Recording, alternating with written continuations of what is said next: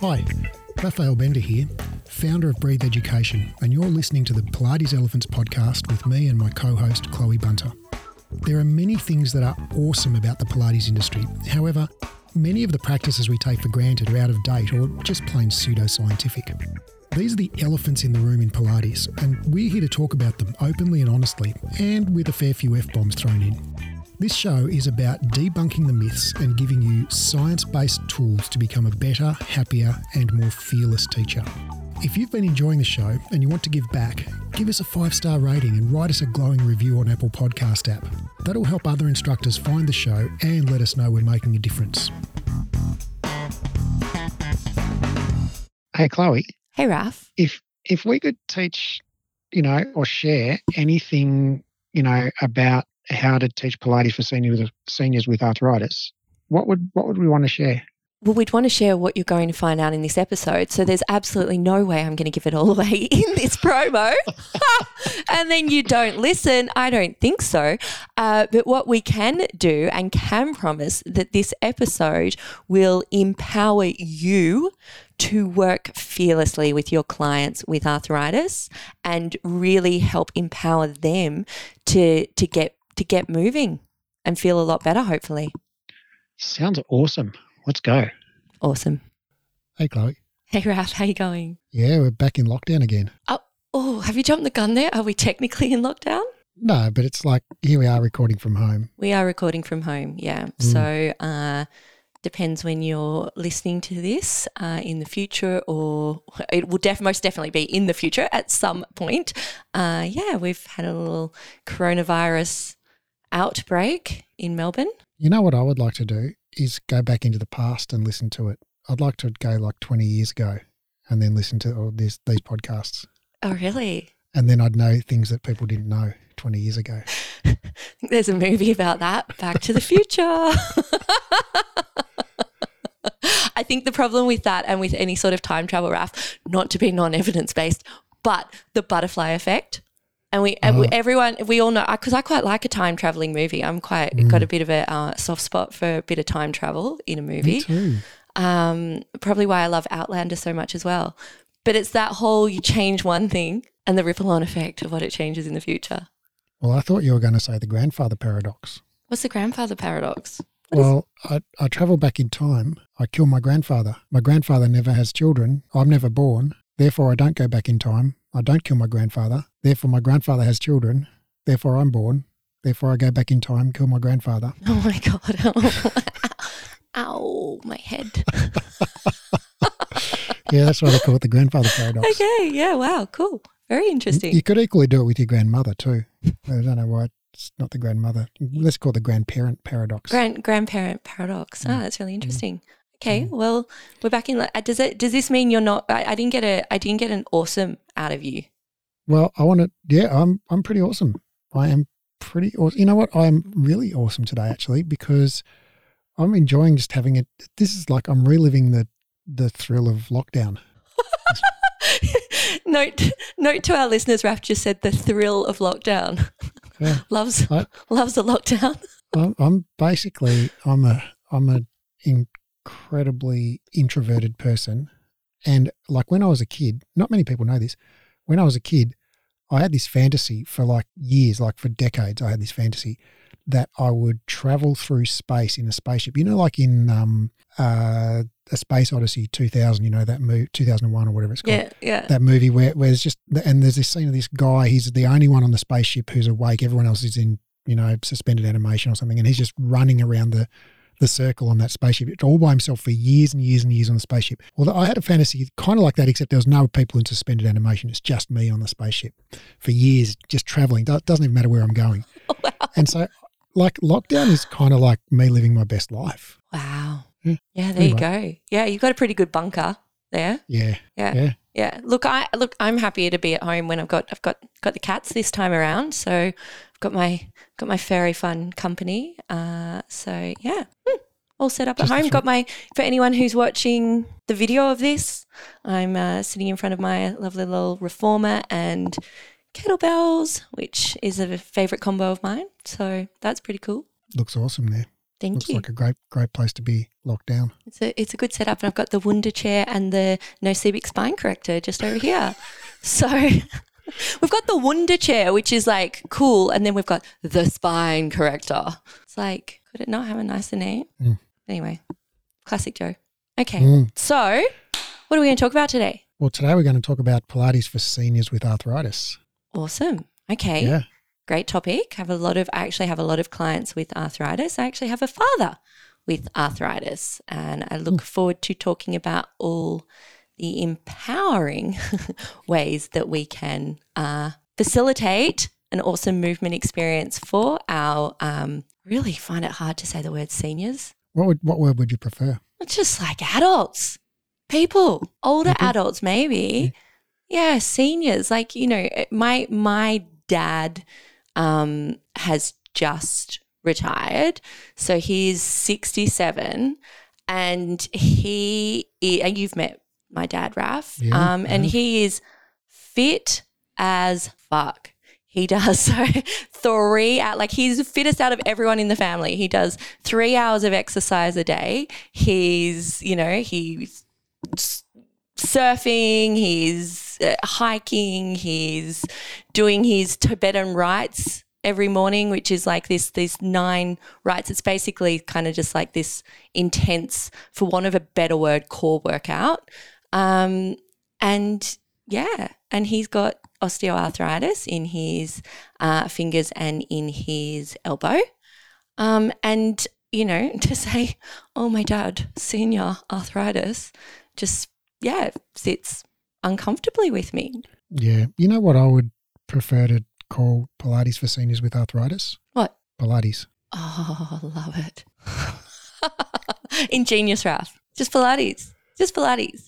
Okay, so we've, we've, we will have no doubt have listeners out there that might be fearful of of working with their clients who say they have arthritis.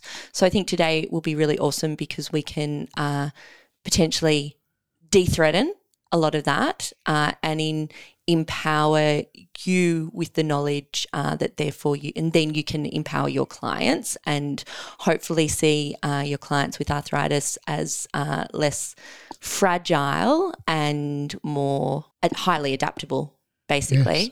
Seniors or not. yeah. Hey, before we do that though, I just want to um, give like a massive shout out to uh, our, our guest Anthony Lowe, who we had on for um, empowering postpartum Pilates practice. Uh, talk about an episode going viral. Raf. So the shout out goes to Anthony. The shout out also goes to uh, all of our listeners who have um, a been so intrigued by the topic and b like spread the love and and spread the the I, i've seen so many shares of that episode. More shares than i've seen of any other episode in pilates elephants history. And I am so excited by that because the whole reason I wanted Anthony on uh, was because there was this just this Nocibic viral freaking video going uh, gangbusters on on Instagram um, and had been you know all the way to being reposted by Balanced Body. And we know once it gets on, but Balanced Body's got a huge huge reach on Instagram and a lot of, and I love this, a lot of our grads, our community, gone in with very politely too, I must say. Our grads really do know how to uh, have a critical conversation uh, without it being an, an attack. It was literally like, this is not our understanding of the latest evidence in regards to postpartum exercise. Could you please supply uh, what evidence it is that you are basing these claims on? To which no evidence came back. Um, some some uh, post hoc uh, and some um, opinion pieces, etc. So what I love is that, um, and and not just our community, but the broader Pilates community. I've really seen uh, this episode, uh, empowering. Uh, postpartum Pilates practice uh, be a gateway for uh, a lot of new listeners into Pilates Elephants. And uh, I'm getting DMs like, oh my gosh, I've been waiting for something like this. Yes, yes, so much, yes. Um, or I've had a baby and, you know, I couldn't believe how I was treated, that I was so fragile and this and that. It's like, I've just had a baby. I'm freaking awesome. You know, mm. I've, I'm strong. My body's adaptable. And um, yeah, so that to me, that's the reason why we do this, Raf. Um, and yeah, I'm just, I'm just really, I'm really proud of everyone listening. I'm really proud of all the shares. I'm really proud of the engagement on that. And I've had a lot of people asking for Anthony back for t- for for the second round. So I'm sure we can accommodate that. And Anthony, Anthony would love to love to come back. Yeah, uh, and I'm looking forward to that second conversation. And uh, I just recorded a a little uh, one hour session on the anatomy and biomechanics of diastasis recti this morning, and it's it's it's not it's not covering the same content as what we talked about in the podcast. It's really the muscles and origins and insertions and fascia and all of that kind of stuff, uh, and intra abdominal pressure and blah blah blah. Um, and so that will I'll link to that in the show notes as a little free video you can watch if you if you're interested in oh, the topic. Awesome bonus. Um, and I'm also really proud of of our listeners. And I received, now I can't remember who it was from, I apologize, but a few people, uh, you know, have reached out to me on, on social media and, um, you know, said they're enjoying the, the podcast or have tagged me, you know, when they're recommending it to friends or whatever. And uh, I've asked a few of them for feedback. And uh, one woman said, and I'm very sorry I can't remember who it was, but she said basically, oh, look, I love it, but, you know, sometimes you guys don't give us enough credit. Like, you know, a lot of us out here actually are already 100% on board with what you guys are talking about. Mm. And, um, you know, like you don't have to, you don't have to, uh, you know, convince us. Oh, I like stuff. That. Okay. You know, I'm paraphrasing, obviously, but, mm-hmm. uh, so yeah. So, um, shout out to, to you, whoever you were that said that. And, um, shout out to everybody who's, who's listening and, and uh, going through this journey with us. Yeah, that's really cool. I yeah. like that feedback. Okay. How can we apply that feedback, Raf, um, to how we present? Well, it's it's difficult because you know we're we have we have there are some people listening who have been with us since episode one, mm. so they're now listening to episode forty or something like that, and they've they've kind of you know along for the ride. And there are other people who this is the first episode they've heard, right? Mm. They found us on social media or something, and here they are. And so it's kind of hard to mm. uh, to assume one or the other, right? Mm. We, it, so yeah, I'm not sure. Open to any mm. suggestions. Yeah, yeah. we'll keep feeling it out as we go. Hey, we're learning as well. yeah, that's awesome. Great feedback. Mm. Um, okay, so yay, yay, all of you, yay, Anthony, and yay, us for bringing Anthony on because Anthony's mm. a legend.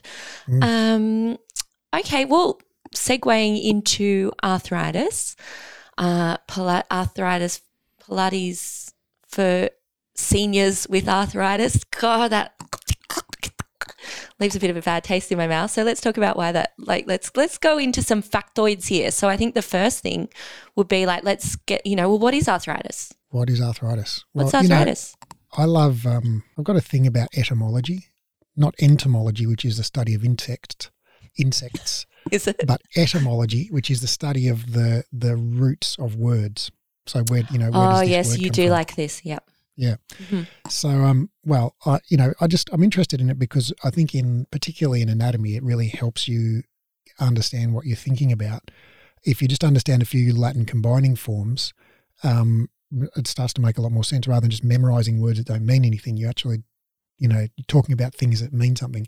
So arthra, um, an arthro is a combining form that means joint. So anytime you hear arthra, that's joint.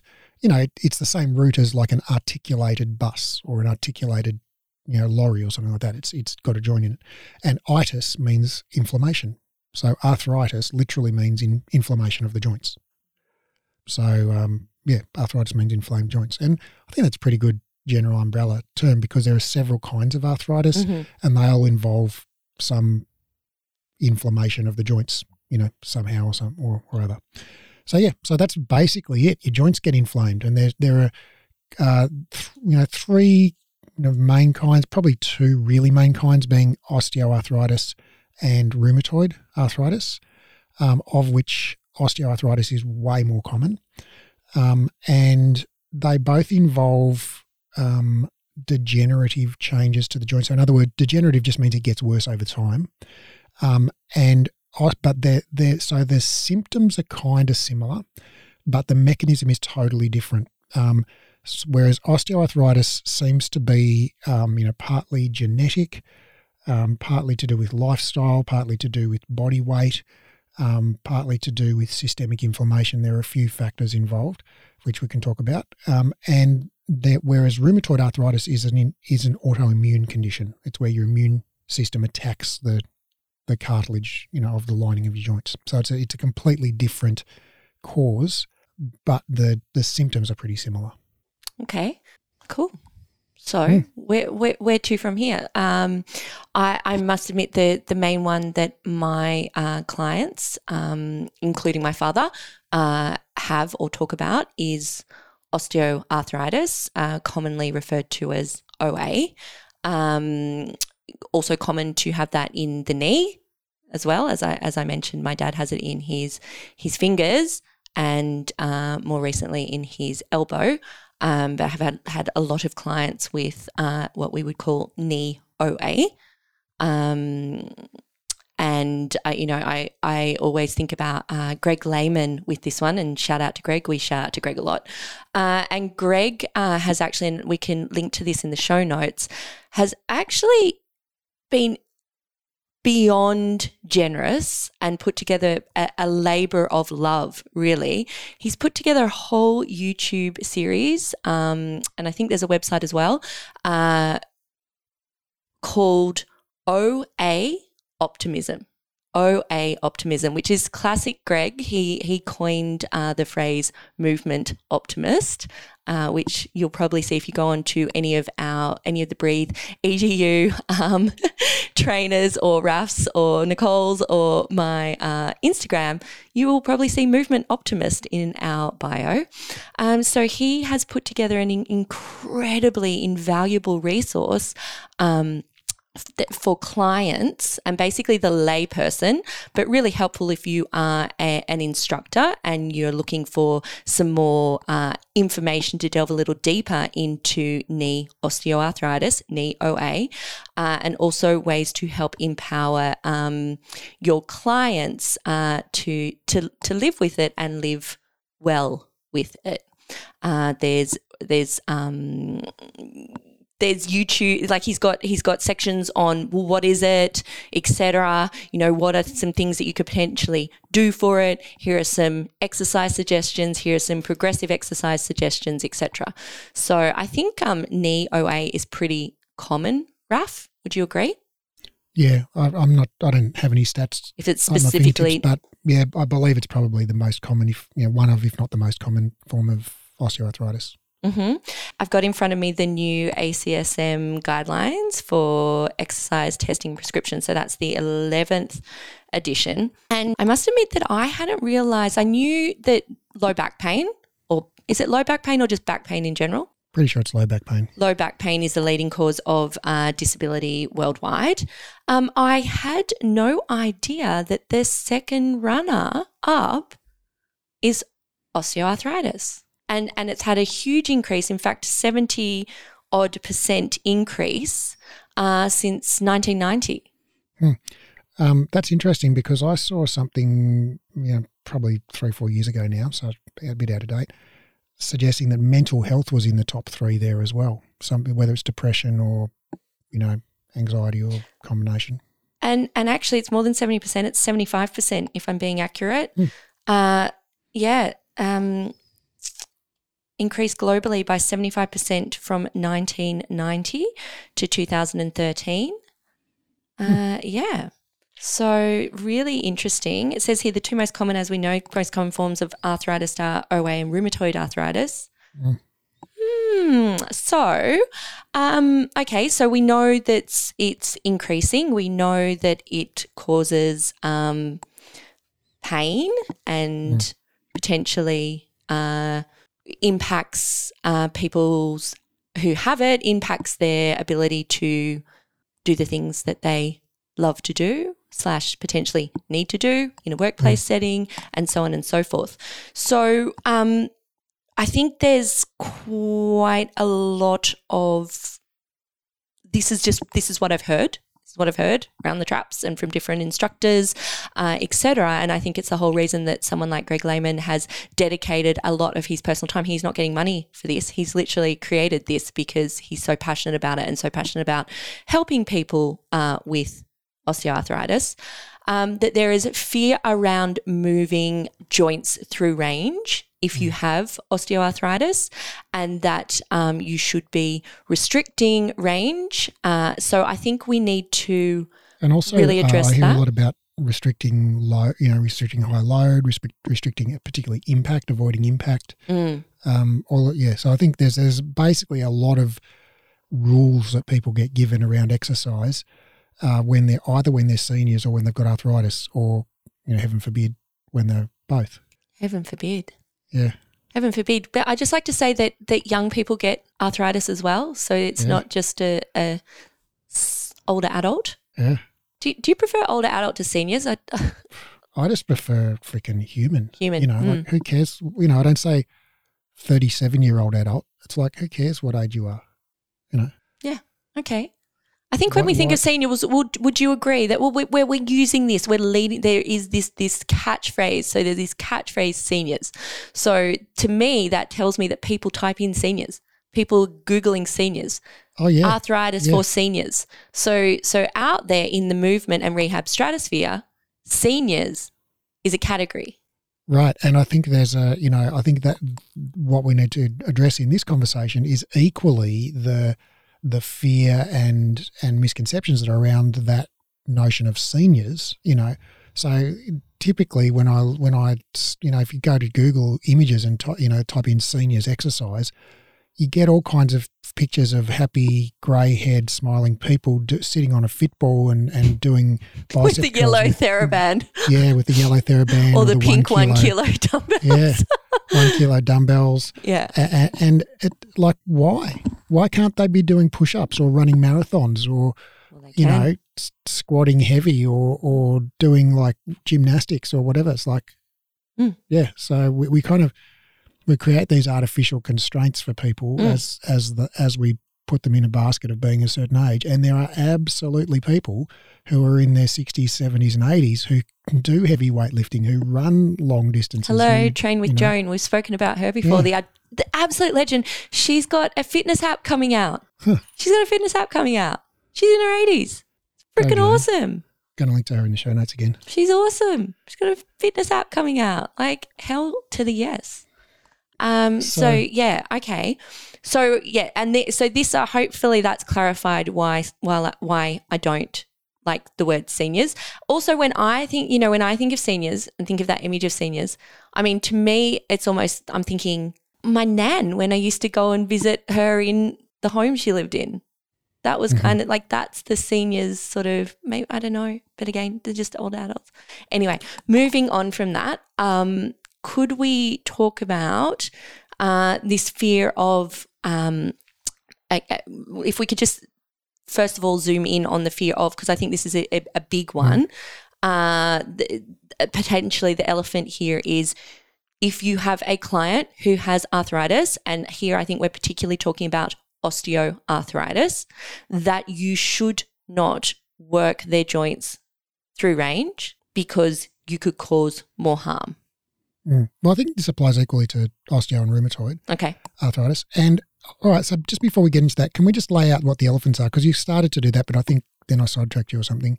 So, um, so, or I all right, so number sidetracked one, you. yeah, what you just maybe we sidetracked other.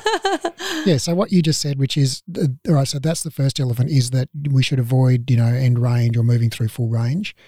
Um, there's another one I think I mentioned about avoiding impact, avoiding high load. Mhm. I think there's another one that is that seniors need to do some special form of exercise that's different to like just what any old human would do. hmm Um, is there anything else? Any other elephants? Well, I guess that loops in. So if we're saying that, that will loop into fragility because for me, the whole that Mhm. that that arthritis equals fragile. If you have arthritis, you are inherently fragile. Uh, to me, is an is an elephant. Mm. I kind of wish I had my dad here, you know, so everyone could kind of get a visual of oh yeah, that's not fragile. Yeah. Well, it's, and I think let's just start with that one because that's more of a general point that, well, it's paradoxical because humans are not like a crystal vase. You know, we're not, we're, we're, we're, we're an organic, you know, self adjusting system and we're an adaptive system. And so if a human is frail and fragile, well, the way to make that human less frail and fragile is to subject them to load. hmm Right. So paradoxically, a crystal vase, if it's frail and fragile, the way to keep it safe is to avoid subjecting it to a load.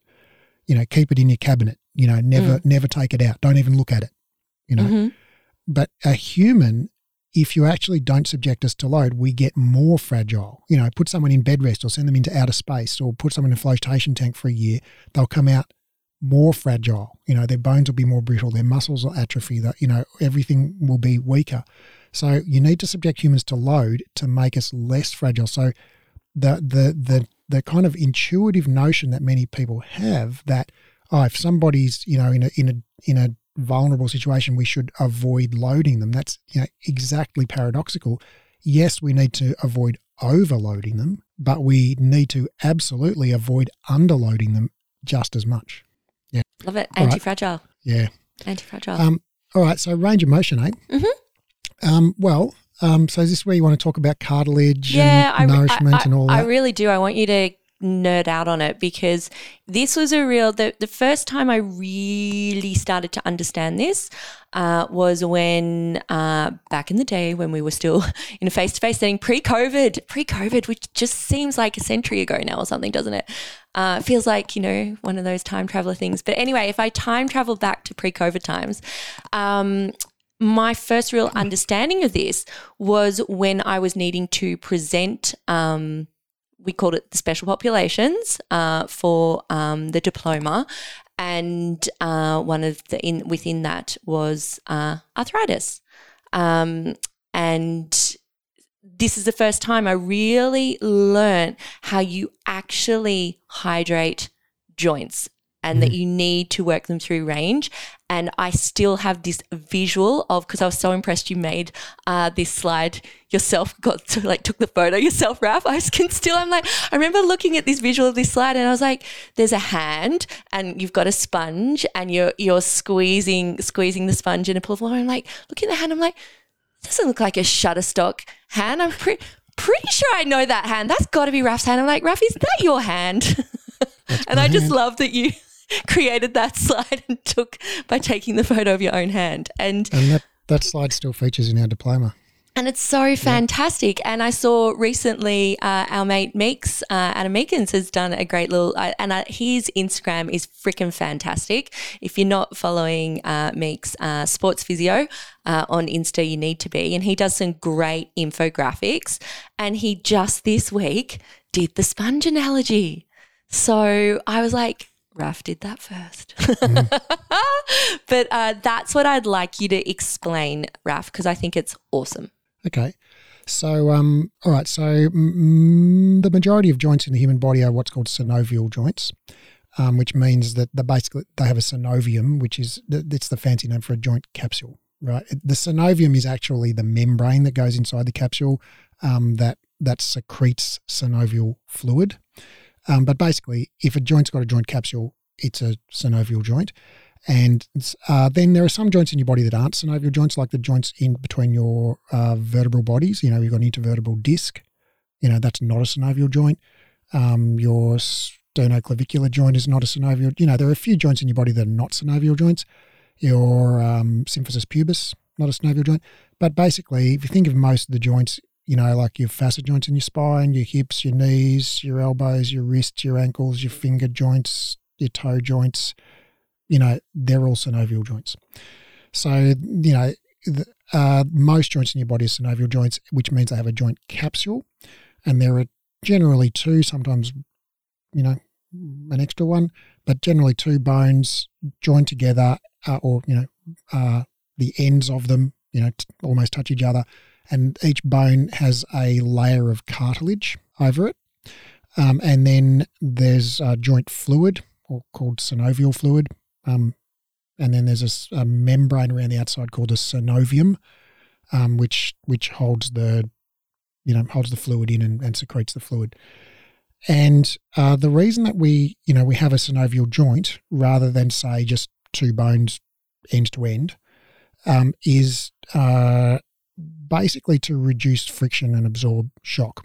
Um, and so you know if you've if you've ever you know held a bone like from the butcher or, or whatever, um, or even just a you know a, a plastic skeleton like you get in in a lot of Pilates courses, like the ends of the femurs, the ends of the tibia and stuff like they're not that smooth. You know, like they're smooth-ish, Mm. but they kind of got some indentations and irregularities to them.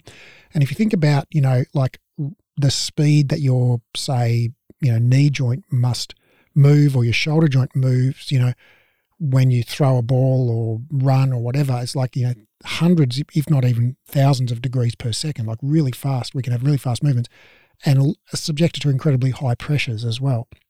And so, you know, having a joint that is only somewhat smooth is just a recipe for excessive friction and, you know, wear on those structures and, and losing efficiency in the movement. If like, you know, imagine like opening a rusty gate that's not that has a lot of friction in it, Mm. you know, like how much effort that requires. Well, imagine if moving, if, if bending your knee required that much effort because there was all that friction inside your knee joint, you know. So you, we, we have um, a smooth glass like articular cartilage Right. that goes that that covers the joint surfaces, um, and it's called hyaline cartilage. And hyaline um, uh, means glass-like. You know, so it's, it's smooth and it comes from its its its quality. Like if you get a marrow bone, say from the butcher, the the cartilage on the end of it is super smooth and and almost frictionless. You know, if you slide your finger across it. hmm Um, and so in the and that's you know of varying degrees of thickness. It's like an eighth of an inch, roughly. You know, less in your fingers and more in your hips, sort of thing. Um, and then there's there's a- and there's so there's the two bits of cartilage that cover the ends of the bones that actually touch. You know, the bones per se don't touch each other, but even cartilage is not perfectly frictionless you know, it, it, it's almost perfectly frictionless. It's very low in friction, but it's not perfectly frictionless. And so we've got an even further design improvement there, which is to have uh, basically water, but let's say it synovial fluid. That's the proper name for it inside the joint. And so what happens is we've got these two sort of uh, two bones, each, with- each with articular cartilage. The articular cartilage is touching, but then in between the two bits of articular cartilage, you know, say your, your, your femur bone in your thigh and your tibia bone in your shin, you know, your knee joint essentially, there's like a, a microscopically thin layer, like maybe one or two molecules thick, you know, like a 10 thousandth of a millimeter thick, you know, like really, really, really thin um, layer of water, you know, joint fluid in between the two layers of articular cartilage, right? So it's like imagine, I mean, you've you've you've you've walked at a in a bathroom on a marble floor that's got water on it, right? And you know how slippery that stuff can be. Mm. It basically has almost zero friction. So if we have two surfaces, both of which are burst- virtually frictionless because they're made of articular cartilage, and then we put like two molecules of water in between them, they slide almost without any resistance over each other. So our joints are incredibly well designed. Um, and the synovial membrane, you know, the joint capsule, keeps all that fluid inside the joint. Um, so yeah, so that's basically the design uh, of a joint. And um, the in in arthritis, it's the cartilage, the articular cartilage, that is degraded. And in osteoarthritis, um, it kind of frays and you know, sort of like a an old car tire, you know, where the the the, the metal bits show through a little bit. Um, and in rheumatoid arthritis, it's not quite the same because it's your immune system attacking it. So it sort of becomes, it's eaten literally by your immune system. Um, but in both cases, the cartilage, you know, is less healthy. Um, and cartilage is, uh, it's living tissue, um, but it is, uh, it is mostly collagen um, which is a protein, which is not So- living. So, like when we've talked about fascia before? Yeah, yeah. Um, most of you is made of collagen. Yeah. Um, uh, and and every so often within the cartilage, there's a cartilage cell, okay, that extrudes bits of collagen, and that's its job is to just to sit there spitting out bits of collagen all the time.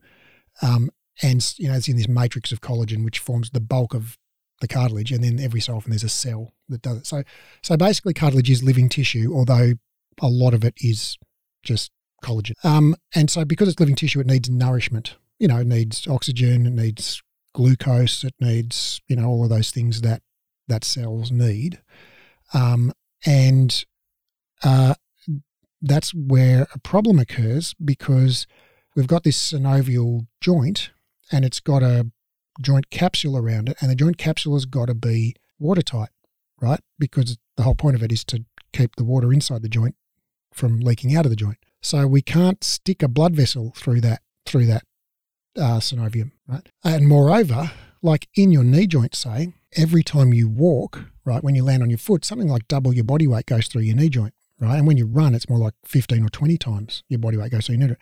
So if we put a little capillary, you know, like a tiny sized blood vessel inside that cartilage in your knee joint, like the first time you stood up, the capillary would be obliterated, right? They're, they're so tiny and fragile that they just couldn't withstand the pressures that build up inside a joint. So we don't have any blood vessels. Um, it's called an avascular, you know, no blood vessels. It's called an avascular environment. There's uh, there's no blood supply in there, which you, hopefully out there you're thinking like, huh, well, how does the cartilage get glucose? How does it get oxygen? Can I ask, Raf, is that the same as the iliotibial band? There's no, my understanding is there's no blood in there as well. Is that correct? Be Uh, totally off So topic, but Well, the iliotibial band is uh, connective tissue, the same as car- in you know, which is the same tissue type that that uh, hyaline cartilage in your knees is, uh, but the situation is different, and it, it does have uh, some blood supply to oh, it. okay.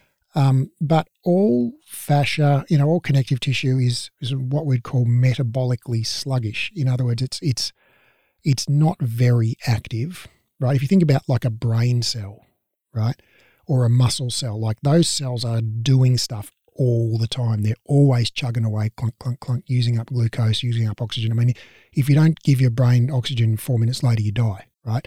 Your brain needs a lot of fuel all the time. It's always like something like, I can't remember the exact figure, but it's, it's like 20% of your energy that you use goes to just your brain, right? So your brain cells use a lot of energy because they're very active.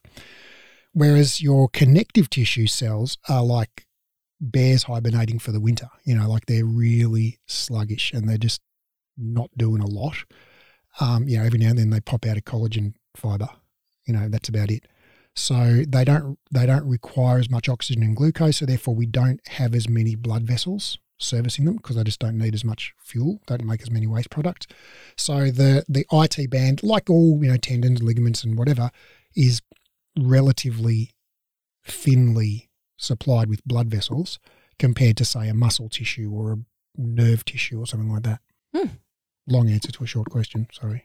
No, it's great. No, it's uh, I was I was incorrect. I always thought that the iliotibial band did not have a blood supply. No, it's living tissue, therefore it needs blood supply. Gotcha. And and that's incidentally why tendons and ligaments take way longer Yeah. to heal than like if you tear a muscle, you expect it to be better in three or four, or five or six weeks, right?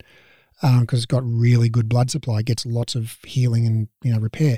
Whereas if you do a tendon, it's like twelve to eighteen months. I, I'm sorry to keep focusing in on the iliotibial band, but okay, the iliotibial band is white, correct? Is that right? If I we chopped my leg open now, it's Yeah. white, and that's due Sort to not having a lot of blood flowing through That's it. due to the collagen. It's due to the Gotcha. collagen content.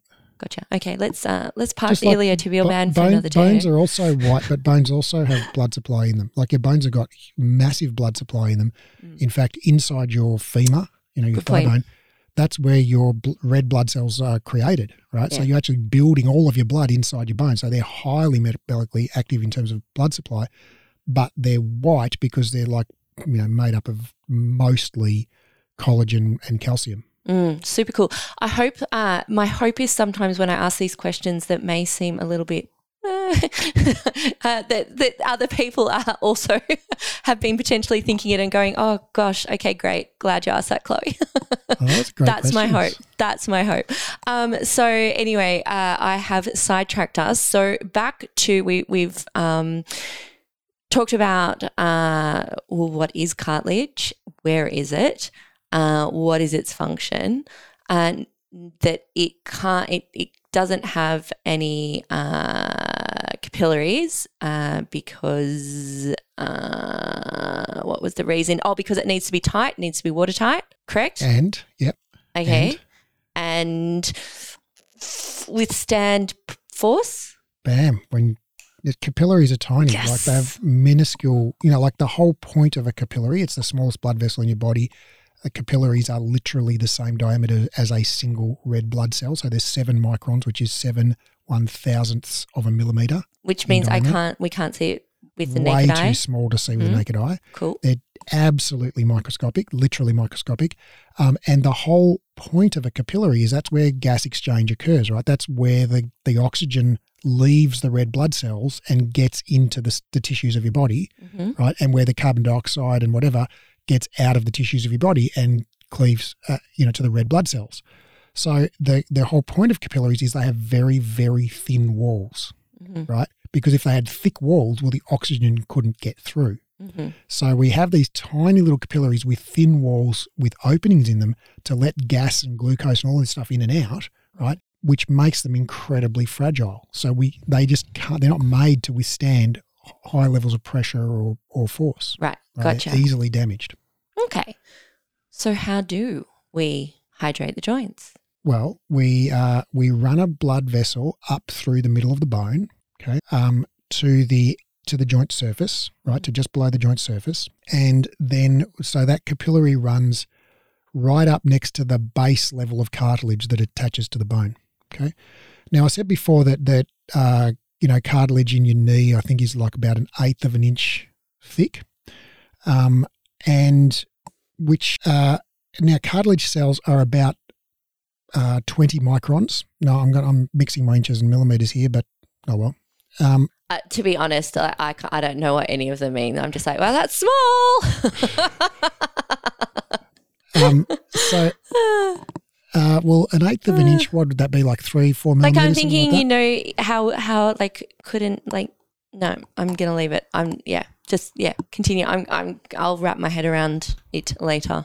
All right. So the the cartilage in your knee is you know two, three, four millimeters thick, something like that. Okay, roughly, uh, which is very. It's like the thickness of an insole that you would have in your shoe. Um, and cartilage cells are way smaller than that. Cartilage cells are about 20 microns across, which is 21 thousandths of a millimeter, right?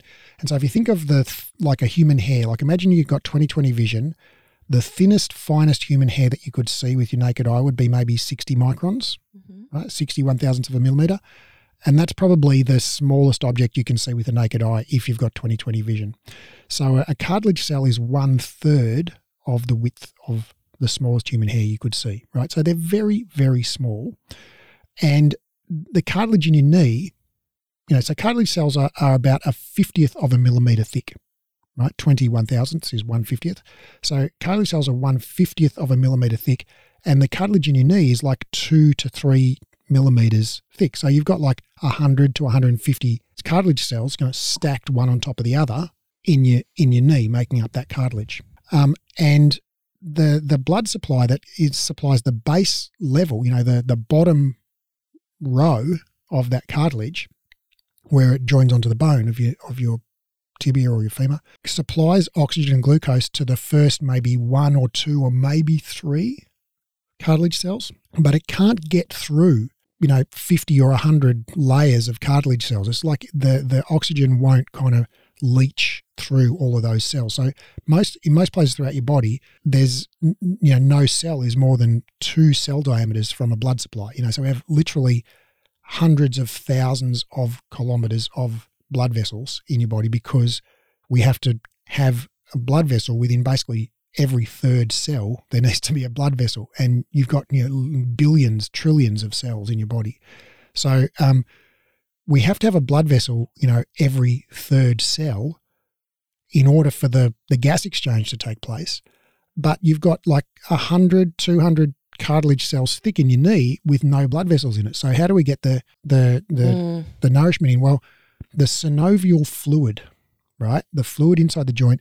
Now, any any time in your body that we say fluid, like you know cerebrospinal fluid, or you know bile in your liver, or you know intestinal, um, you know juices in your in your gut, or you know tears in your in your in your eyes, you know like mucus, you know any fluid. It's basically just water with some bits floating in it, even blood, right? We some? just- I'm thinking of mucus here. Water with some other gross bits in it. Has Right, it? well, uh, does it it, right? depend? So water with different substances mixed in. Yeah, it's different. It's it's different, very different proportions of basically the same substances. Right. You know, a few few little variations there. But all right, so mucus, right? Well, mucus is basically uh, water with proteins in it. Okay, uh, and think about. I mean, you've mixed water with proteins plenty of times. Um, Makes it seem way less gross now that you're explaining it like that. yeah, well, well, I mean, you've mixed, you've made jelly, right? Yeah. Or Jello, right? Well, Jello is just it. Jelly crystals are just protein, right? Right. You get horses' hooves or whatever, and Is it still made you know, with horses' hooves? I don't know. Come I don't on. But uh, it's made of animals, Okay. right?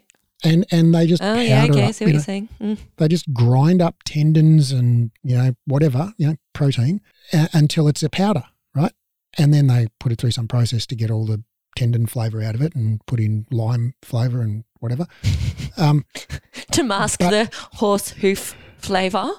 pull out all the hairs and things. Um, uh, but basically, it's just it's proteins, right? Ground up, and you add protein to water, and it gets sticky. Makes the water sticky, right? That's what gelatin is, right?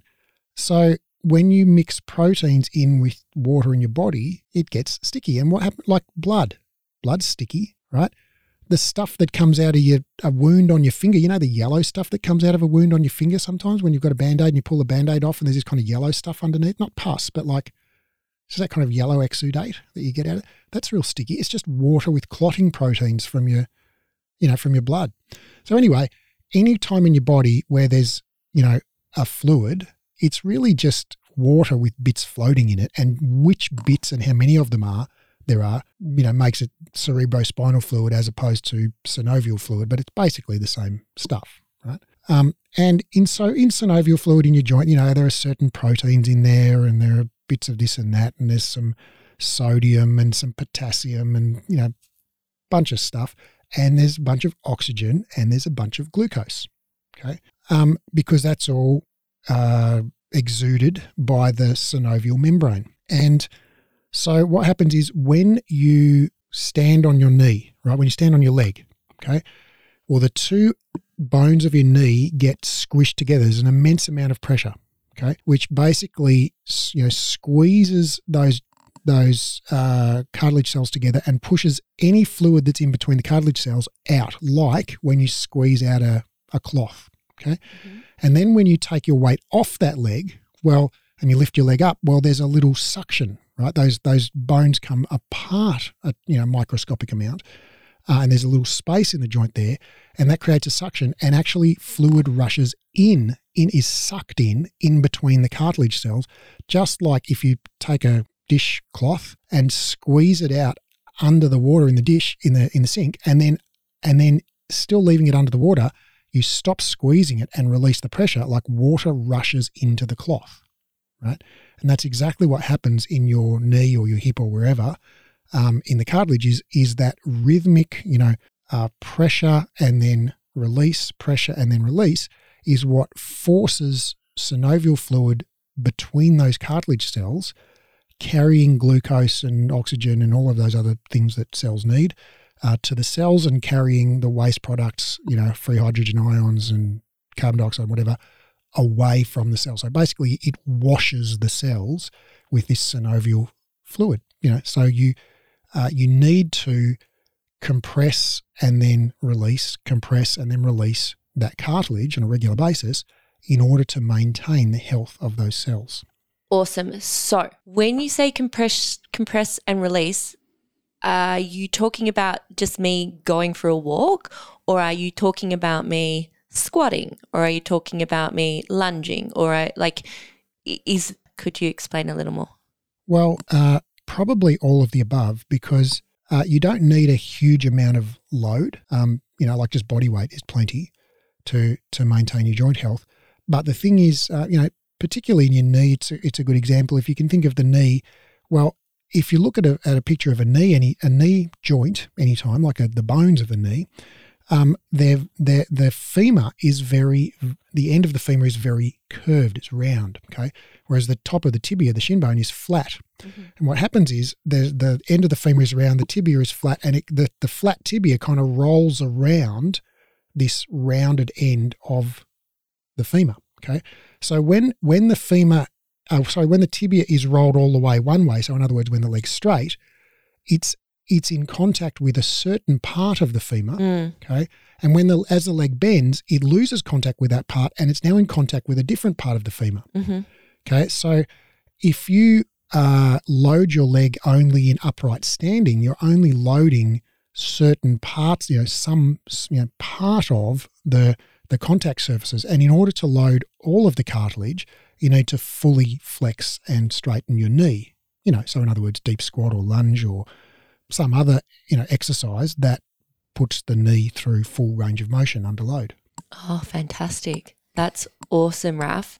Um, what a great place to take a break. I just want to quickly mention that if you've got questions, if you've got things floating around your head, question marks, maybe somebody said something at work and you're like, mm, not really clear on what that means, but I'm kind of not confident to ask because I don't want to look kind of foolish in front of people. Well, come ask me and um, you won't look foolish. You'll be a hero for asking awesome questions. And even the questions that you think are like, maybe that's a really stupid question, those are the questions you get the biggest gold stars for asking. So come ask me. We've got a weekly Q&A. It's live. It's called Stop Faking It and Really Know Your Stuff.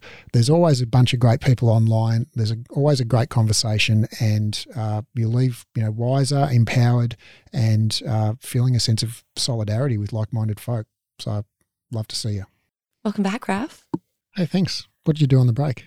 Um, well, I uh, my I I saw how cute my cat is being with um with with Josh who's helping with with sound and production and she's all cuddled up fast asleep on him and I swear to god she's only got onto my lap. Maybe this is PJ everyone who's following along with Chloe and the cats which needs a few more follows by the way on Instagram. Chloe without an H if you're looking for it. Um PJ's probably got onto my lap and snuggled on me like 3 times and here's Josh and she's just like I'm just going to live on you now. I'm like okay Cool. Um, hey, I just wanted, I wanted what we were just talking about. Um, I love looping into uh, getting excited about old episodes and uh, myself. I'm always learning from these episodes, and one of those has been uh, particularly been the DOMS episode, delayed onset muscle soreness. Another another one of our episodes that really got quite. Um, a, a, huge amount of downloads, um, and everyone's been really fascinated by it and quite like mind blown because it turns out the majority of us Pilates people are, for want of a better word, DOMs chasers.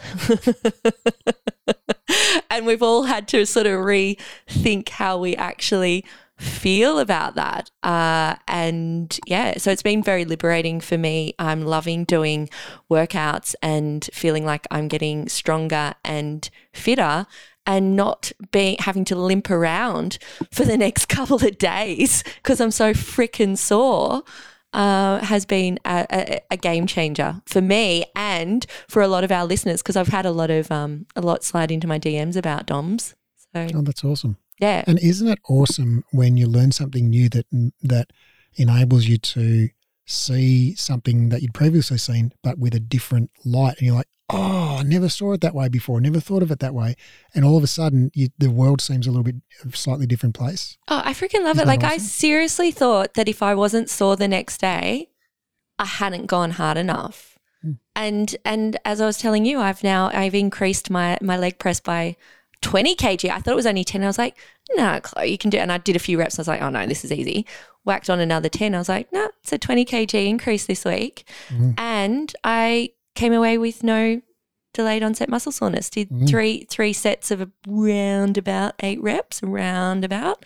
So maybe I could go a little heavier next time, but I'm playing around with this sweet spot where I don't limp around for days afterwards going, oh, oh God, I'm so sore. I can't do anything. I can't do anything else. Can't do Pilates. Can't do anything. So anyway, awesome. thanks, thanks, Raf. That was a, that was one of my favorite episodes. Thanks, Um, science. Thanks, science. Uh, so back to what we were discussing uh, before the break, uh, which is joint health, basically.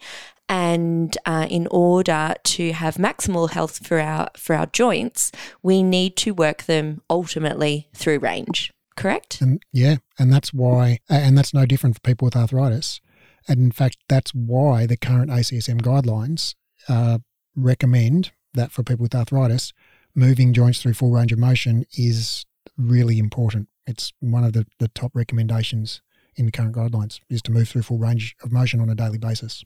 Wow. Okay. So then there's probably two things here. I know I, I led with earlier that instructors might be fearful of moving their clients through range. I think it's just the same. Also, our our clients may be fearful of of moving through range. Um, a, it hurts, right? It can hurt, and and B, or feel unpleasant, and B, potentially they're concerned that they're doing more damage or that that you know that that nocebic kind of notion of of wear and tear. Mm, I'm gonna mm. I'm gonna wear it out if I keep moving it. Yeah, and And I know and- my dad has referred to his a little bit sometimes as wear and tear. Yeah. Well, you know, there are a few words that I wish we would, we as collectively, would just stop using, and wear and tear um, are on that list. You know, I, I think there's no situation where wear and tear is a good description of, of what's happening in the body. Um, Oh gosh, Raf, I agree with that. Um, uh, that's that's a really really powerful statement. Yeah, it's a real because it's it, it's an extremely common misconception uh, Yeah. of the body, and it's the the body as a machine uh, that ultimately wears out. right. Not a self repairing, organic, anti fragile, you know, organism. Uh, and we've got good scientific evidence that osteoarthritis is not a disease of wear and tear. Um, we used to think it was a, wear, a disease of wear and tear, but in the last 20 years, we've there's pretty strong science. Um, and so there are a number of angles, like we- have uh, skeletons from uh, archaeological uh, evidence from, you know, um, I can't remember exactly, but let's say 20, 30,000 year old, well pre industrial, you know, hunter gatherer skeletons. And they basically have almost no osteoarthritis. Um, and we know that, uh, Wow, Osteoarth- really? yeah, um, we know also um, just in, in present. d- sorry, sorry, I'm just playing devil's advocate. Did they not die really young as well? Uh, yeah, but we can we can tell the age of these skeletons, and we can age match them with Right, modern, okay, with know, you, yep. folk, and they've got a much lower. And I'll I'll link to that in the in the show notes. Mhm. Um, I'm just making. So they didn't have osteoarthritis, but they had other things. Yeah, they probably got eaten by saber toothed tigers and died of infections and things Right, like that. But yeah. um, so I'm not saying you know those were the good old days, but Mm, uh, yeah. we didn't have as much osteoarthritis. Right. Uh, we know even now, um, uh, uh, sedentary lifestyle is a risk factor for osteoarthritis. So you know people who do less exercise have more osteoarthritis. So it's not a condition of wear and tear; it's a condition of disuse. Uh, although dis, all right, that's probably not 100 percent Mm. correct. I think my, my dad would be jumping up and down going, but I've used it so I'm so Yeah, active and have been active my whole life. disuse is one of the important factors, um, and there are other Mm-hmm. So it's a contributing like factor. Yeah. and yeah, uh, etc. So uh, osteoarthritis prevalence has doubled since 1950. Um, is another interesting stat as we've you know as we've become more sedentary. Right. Um, uh, and so i- i- and and you know we've got we've got good evidence that people who uh, habitually uh, run you know long distances each week um, over years don't have more osteoarthritis in their knees than people who don't run. In fact, they have less osteoarthritis in their knees than people who don't run. So, um, however, people who run like super ultra marathons on a regular basis, they end up having more osteoarthritis. So there seems to be some kind of U-shaped, uh, you know, relationship with activity. And is that osteoarthritis symptomatic or asymptomatic? Because I know they've done a lot of uh, research on marathon runners that, yes, have a higher Mm. percentage of OA, but it is asymptomatic. Yeah, I don't know marathon runners particularly, um, but I do know that, um, you know, having osteoarthritis is associated with having knee pain. You know, osteoarthritis of the knees, obviously, Mhm. is associated with having knee pain. You know, so people with osteoarthritis of the knees are more likely to have knee pain than people who don't have osteoarthritis of the knees, right? So Okay. it there's some relationship with between osteoarthritis and pain, but the severity of the the radiographic findings, so so you know how bad your MRI is, basically, has no relationship with how bad your pain is. Yes. Right. So there are people with you know terrible MRIs who happy as Larry running marathons, whatever. There are people with very mild osteoarthritis on MRI who are crippled, and and so there there is there is a relationship between osteoarthritis and pain, but it's kind of a nebulous, you know, it's like it's not a direct relationship of more osteoarthritis equals more pain. Mhm. Um, but yeah, so I think that that the notion that it's uh, a disease of wear and tear really, you know, we need to put that to the side. Uh, We need to put it away. It's you know we need to let go of it. It's Mm. not it's not a condition of wear of wear and tear. It's a condition. You know, it's genetic. It's uh, inflammatory, uh, and it's also you know disuse and sedentary lifestyle are big factors as well. Um, so you know if you want to minimize your chance of of osteoarthritis, get moving. Um, also, for people with osteoarthritis, like there are probably a lot of people out there with osteoarthritis, like you said, who are symptom free and don't even know it and don't need to know it because it's not, a, you know, it's not affecting them in any way. Mm. Um, but people who get knee pain and then subsequently get a scan, you know, or hip pain or whatever, you know, whatever joint, um, and then find out that they've got osteo- osteoarthritis and go, oh, that's what's causing my pain. Well, there are plenty of people with knee pain who don't have osteoarthritis, right? And one of the things that predicts poor outcomes and worse pain is uh, mental health in people with osteoarthritis. So people with poorer mental health, high depressive symptoms, they, they fare worse. Uh, people with lower leg strength and uh, go are worse. People who are inact, physically inactive, you know, do worse. So um, really, like there's there's really strong evidence that from from a wide variety of sources that you know movement is good for joint health. It's, Mhm. it's vital for joint health. You know, Mhm. the idea that you should not move is exactly back to front. Mm-hmm. Mm-hmm. And that's what Dad always says. He says, "Look, sometimes it it hurts, uh, but he said it feels worse if I don't move, if I don't exercise. It feels worse. So some discomfort whilst moving."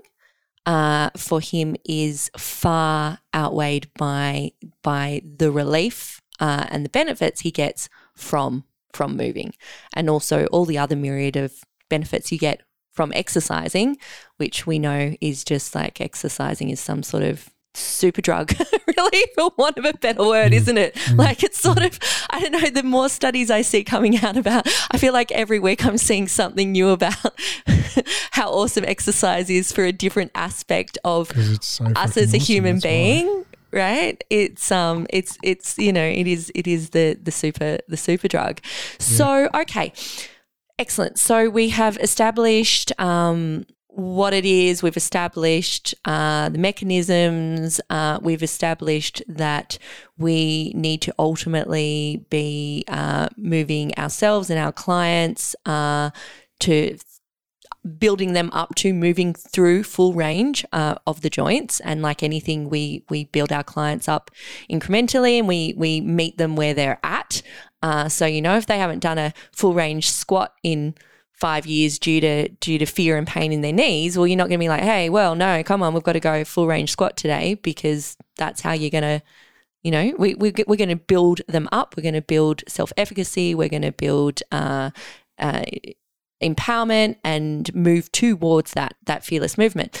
Now, having said all that, there are some things that we can uh, be mindful of or aware of when working with our clients uh, with arthritis. And um, you know, I'm here. I'm thinking about uh, references and, and whatnot in um, the uh, ACSM guidelines. Uh, so, uh, Rafin, please jump in to add any extra. Uh, I'm thinking about things like um, giving a, a, a longer warm up and a longer cool down.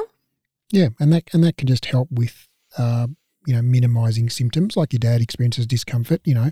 So I don't know if you know what his exercise habit is, but maybe if he Full did on a longer warm up. You know, if it's been 10 minutes gradually building up to the activity. So, and warming up is not rolling on a foam roller, right? Yeah. Warming up is doing a lighter version of the activity that you're going to be doing as you work out or doing some other kind of full range of motion dynamic, you know, loaded exercise. So you start low load and then gradually build up the load over, you know, eight to 10 minutes for someone with arthritis. You know, normally it would be three to five minutes for someone without arthritis. Mm-hmm.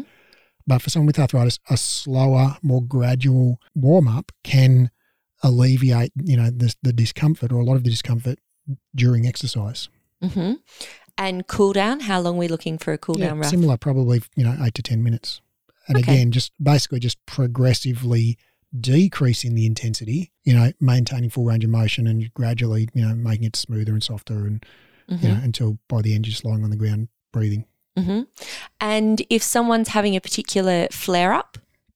So osteoarthritis generally doesn't have flare ups because it's it's not neuroimmune, but gotcha. uh, rheumatoid arthritis does have flare ups because it's an autoimmune condition. Mm-hmm. So people with rheumatoid arthritis will have like um, you know uh, acute sort of episodes where their their joints are red hot and swollen, and mm. then they'll have periods of remission for you know days, weeks, or months where they're basically you know very low symptoms or even symptom free. Mm-hmm.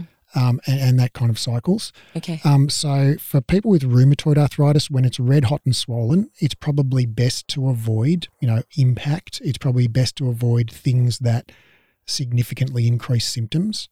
Um, but it's still recommended to, you know, by the ACSM to gently move through full range of motion you know, to because you're nourishing and lubricating the joints by doing that. Like that's actually uh, improving joint health. Right. You know, and, and if you think about inflammation, right? Arthritis is inflammation. In in a in an autoimmune condition like rheumatoid arthritis, there's heaps of inflammatory chemicals floating around inside that joint fluid, right? You know, got histamines and cytokines, all kinds of joint you know, inflammation factors in there. Well, when you squeeze the joint fluid in and out, it washes out that stuff, right? Mm-hmm. It, it it it refreshes the the water in the fish tank, as it were, right? Mm-hmm. So it, it, helps to reduce inflammation. Cool, mm. great. Okay, so uh, Pilates for seniors with arthritis. Where are we at with well, that, Raf? Well, uh, all right. So where we're at is well, Pilates for humans with arthritis. Mm-hmm. Uh, and and everyone, please, I'm just saying it because I'm looping back into, I'm looping us back into the what what people are popping into Google. Yeah, really, that's yeah. the, the that's the search. But Pilates for seniors with arthritis is is a, a searched a search topic. Yeah, and so yeah, for Pilates with humans with arthritis, mm. uh, it's important to move the all joints through full range of motion as often as possible. And mm. anybody who's a Pilates teacher is hopefully singing along, going fist bump. You know, this is awesome. This Pilates is, is so fantastic yeah. for that. That and, and that's one of the things when I say what I love about Pilates. One of the things I love about Pilates, and one of the things that makes me feel so freaking awesome in my body when doing Pilates is moving through full range, full range. Yeah. in in all direct. Like it's it's. I think it's fant- It's yeah. one of the best things about Pilates right. for me.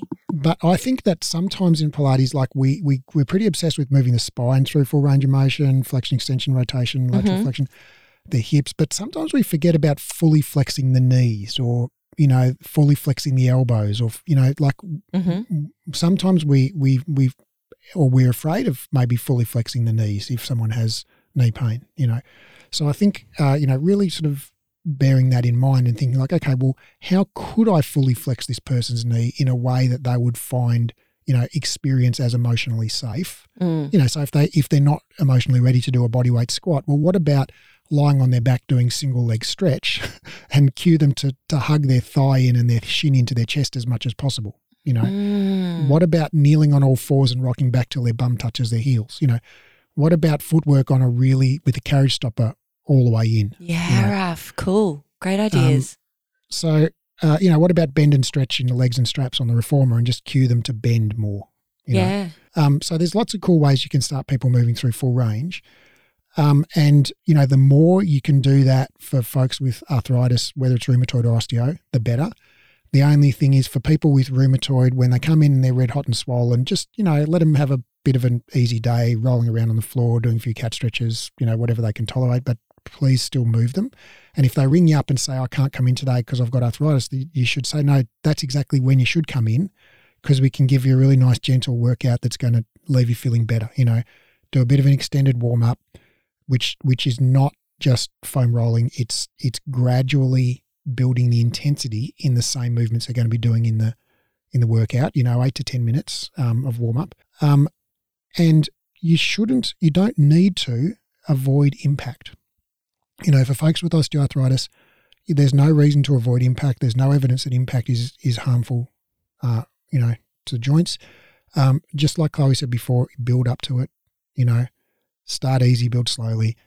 Um, for people with rheumatoid arthritis, if they're having an acute attack, yeah, that's a good time to avoid impact. Okay, on the on the days when they're limping and, and hobbling and red hot and swollen.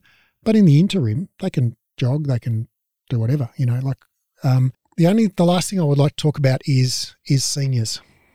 Actually, before we do that, Raf, uh, just something that came into my head um, when I think this was probably when I was engaging with uh, Greg Lehman's work and also Ben Cormack's uh, when they've been speaking about uh, particularly knee osteoarthritis, knee OA, uh, is that really the the best treatment. So if we're thinking about best practice, the current best practice for someone with knee OA is general exercise, is exercise. Like that is currently the top top shelf intervention. Yeah, I just wanted to moving. Motion is lotion. cool. Uh, yes, se- those seniors, those seniors with Yeah. arthritis. So um so it is it is uh, a fact that when we observe you know population you know like you know a million people in whatever country right we notice that we look at the 20 year olds and the 30 year olds and the 40 year olds and the 50 year olds and 60 year olds we notice that the 20 year olds are the strongest and the 30 year olds are not quite as strong as the 20 year olds and the 40 year olds are a bit less strong than the 30 year olds and the, have a little bit less muscle mass and a little bit more body fat and they don't walk as fast or run as fast and they can't lift as much and then the 50 year olds are a little bit weaker and a bit fatter and Gee, not in not in your house, Raf. You and Um, you and Jules wiped that uh, myth right off the table. right. Um, and so, so in a lot of textbooks, you know, in, in the textbooks I read in my undergrad degree in exercise science, what we were taught and, and what you'll read in a lot of places is that, you know, muscle mass and strength declines by some percentage. I think it's like, you know, 1% every decade. Oh, I see it in an every decade or Instagram post almost daily. It's Yeah. like freak out, freak out. Right. And you know, you the middle age spread and you you know, you put on weight a certain amount after a certain age and you lose muscle mass at a certain rate and you lose bone density at a Mhm. certain rate after a certain age. And it turns out that that is not directly related to age, it's related to activity. So the fact is that those 50 year olds are less active than the 20 year olds. And if you find 50 year olds who are just as active as the 20 year olds, well, they've got the same amount of muscle mass and the same bone density and the same amount of body fat as the 20 year olds.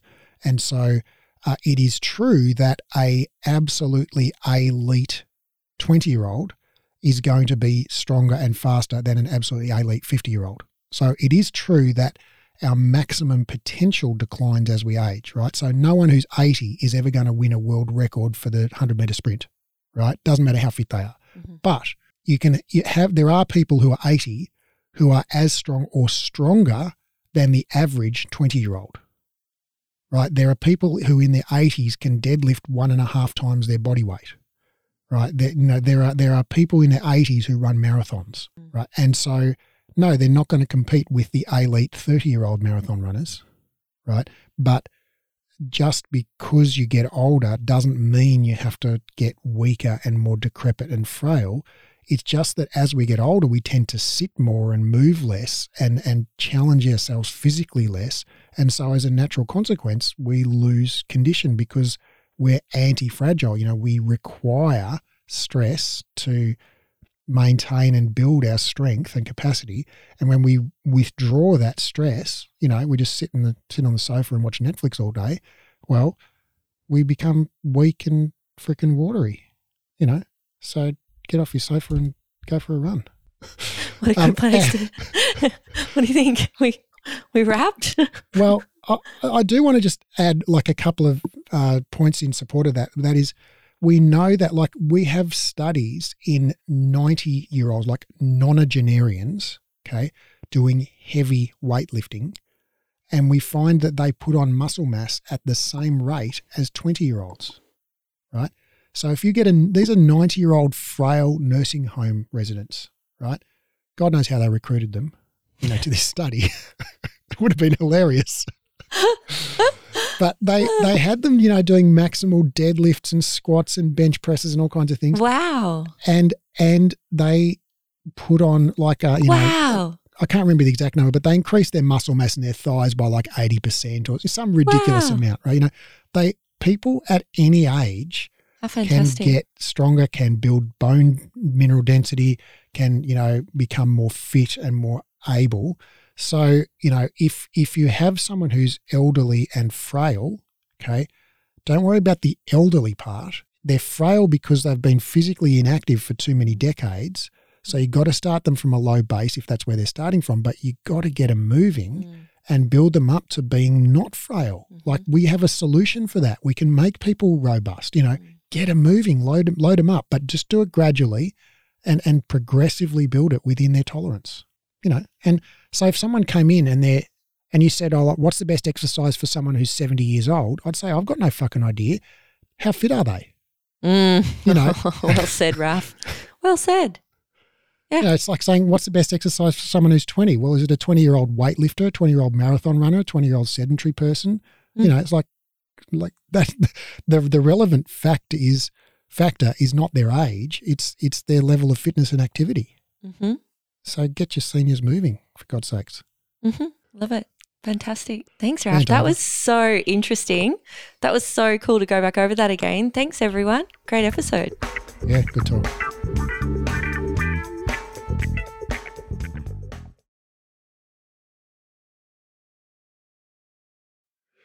After two exercise science degrees and over a decade and a half of reading research daily, I've condensed all the current science on rehab into a program called the Clinical Exercise Specialist Rehabilitation. Inside the program, I'll teach you to do three things. One, deeply understand how the body works.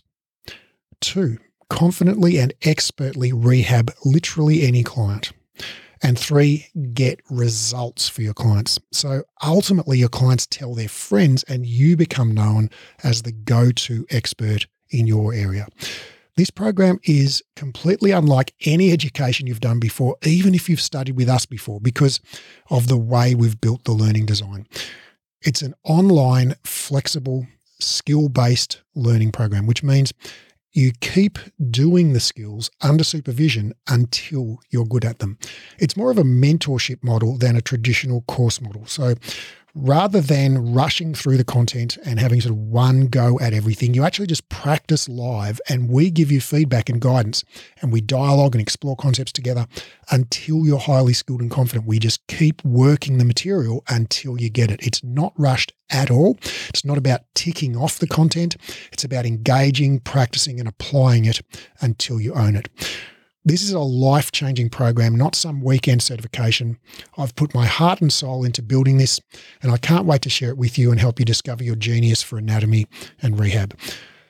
Now, because of the highly interactive nature of this program, we're only taking on 12 students worldwide. The program starts on March the 1st, and the first 12 12 qualified people to apply will be allowed to enroll. So if you're interested in learning more, click the link in the show notes and download the course guide or go to breathe-education.com and click on the clinical certification menu in uh, link in the top menu. That's breathe-education.com and click on the clinical certification link in the top menu.